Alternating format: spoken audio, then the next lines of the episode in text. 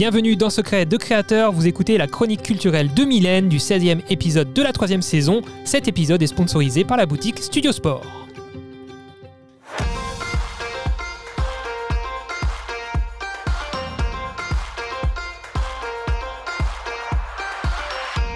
Cette semaine, le film Ticket to Paradise sort le 5 octobre 2022 avec à l'affiche Julia Roberts et George Clooney. Alors pour l'occasion, j'ai envie de revenir sur la filmographie de Julia Roberts et de vous parler de trois de ses meilleurs films, enfin selon moi. C'est un choix à faire qui n'est pas évident. Julia Roberts s'est fait connaître avec son rôle de Vivian Ward dans Pretty Woman de Richard Curtis en 1990 aux côtés de Richard Gere.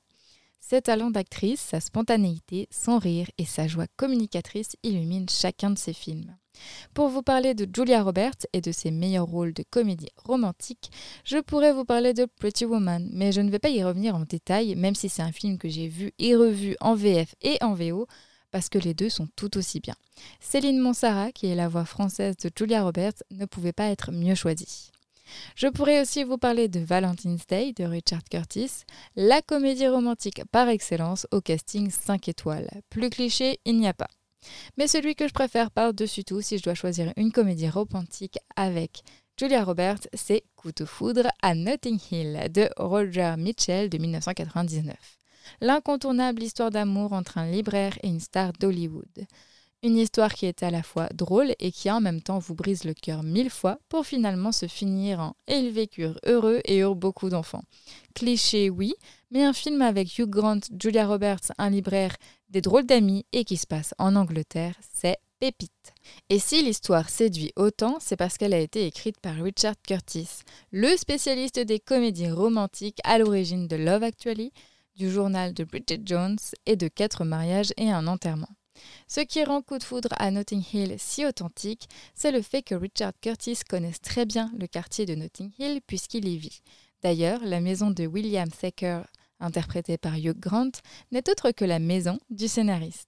Pour donner encore plus d'authenticité au film et à l'histoire, le producteur, Duncan Kingworth, a tenu à ce que toutes les scènes qui se passent dans ce quartier soient tournées sur place et pas dans un décor reconstitué malgré les foules et les risques que cela représentait de tourner avec Julia Roberts et Hugh Grant dans les rues de Notting Hill. Il y a donc des vraies personnes en arrière-plan des scènes de rue, avec des centaines de gens, des marchands, des boutiquiers, des habitants. Je n'imagine même pas l'enfer de la logistique, mais ça donne ce côté fantastique à l'histoire. Si on associe le plus souvent Julia Roberts aux comédies romantiques, elle a pourtant incarné des rôles plus dramatiques. Par exemple, le film Le sourire de Mona Lisa de Mac Newell dans lequel Julia Roberts incarne Catherine Watson aux côtés de Kirsten Dunst et Julia Stiles. Dans les années 50, Catherine Watson, une jeune femme fraîchement diplômée par enseigner l'histoire de l'art dans la prestigieuse école pour filles de Wellesley à une époque à laquelle les jeunes femmes de la haute société sont éduquées pour devenir des épouses dévouées, Catherine Watson veut s'affranchir de ses mœurs et délivrer ces jeunes étudiantes de leur destinée. Dans le sourire de Mona Lisa, Julia Roberts incarne une femme indépendante, inébranlable, déterminée à éduquer des jeunes femmes qui deviendront des dirigeantes, des femmes décisionnaires, qui prendront elles-mêmes leur destin en main. Cette histoire est née de la plume de Lawrence Conner et Mark Rosenstahl grâce à un article sur les années d'études d'Hillary Clinton à l'université de Wellesley.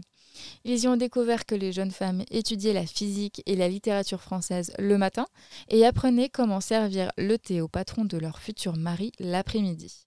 Une histoire fabriquée à partir de faits réels piochés ici et là les personnages sont inspirés de témoignages de femmes qui ont étudié à Wellesley, dont certaines ont choisi de faire carrière et d'autres de devenir épouses. L'université de Wellesley a d'ailleurs autorisé l'équipe du film à tourner sur place pendant seulement six jours, mais c'est ce qui permet au film d'être le plus authentique possible. En parlant de femmes déterminées, Julia Roberts a incarné Erin Brockovich dans le film Erin Brockovich Seul contre tous, réalisé par Steven Soderbergh, sorti en 2000 et qui est inspiré de l'histoire de la véritable Erin Brockovich. Cette incroyable histoire, c'est celle d'une femme américaine qui est mère célibataire de trois enfants, qui se retrouve au chômage et n'arrive plus à joindre les deux bouts. Et comme si ce n'était pas suffisant, elle est victime d'un accident de voiture et perd le procès. Elle convainc son avocat de l'embaucher et elle est reléguée aux archives. Dans ses archives, elle retrouve un dossier grâce auquel elle découvre que des habitants sont victimes de cancers et autres maladies causées par l'eau de refroidissement d'une usine. À partir de là, elle va mener un combat seule contre tous pour que chaque victime obtienne un dédommagement important. Julia Roberts incarne cette femme au quotidien assez banal aux États-Unis, mais extraordinairement tenace qui mène un combat pour la vie des autres. Julia Roberts était l'actrice idéale pour ce rôle car elle a ce côté indomptable, inébranlable et hyper spontané. Un rôle qui lui a permis de remporter l'Oscar, le BAFTA Awards et le Golden Globes de la meilleure actrice. Pour la petite anecdote, la vraie Erin Brockovich apparaît dans le film comme serveuse avec un badge au nom de Julia. Une incroyable histoire qui est arrivée au cinéma grâce à la kiné de la productrice exécutive du film. Sa kiné lui a parlé de son amie Erin et de son histoire, et ça a fait boule de neige pour terminer à Hollywood.